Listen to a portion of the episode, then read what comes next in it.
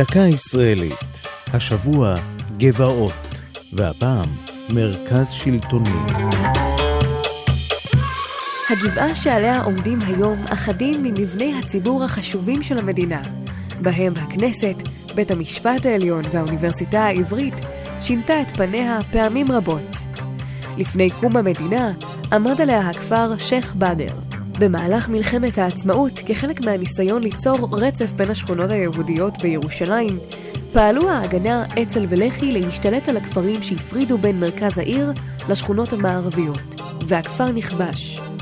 אחרי שעברו לגבעה כמה משפחות יהודיות, הוקם במקום בסיס גדנ"ע, שבו התאמנו 1,500 נערים ירושלמיים. הבסיס קיבל את השם גבעת ריכוז מפקדים, ובקיצור, גבעת רם. כיוון שנחסמה הגישה לבית הקברות שפעל במשך מאות שנים בהר הזיתים, הוקצה במקום שטח לגבורה. אבל בגלל הצפיפות והקרבה לאתר הקבורה, נעזב הבסיס, וגבעת רם נותרה ריקה. לאחר הכרזת ירושלים כעיר הבירה, הוחל בחיפוש אחר שטח מתאים למוסדות השלטון. כשלא נמצא מקום במרכז העיר, הופנו המבטים אל עבר הגבעה הפנויה, הניצבת בכניסה המערבית לעיר, והוחלט לשכן בה את בנייני הממשלה. זו הייתה דקה ישראלית על גבעות ומרכז שלטוני.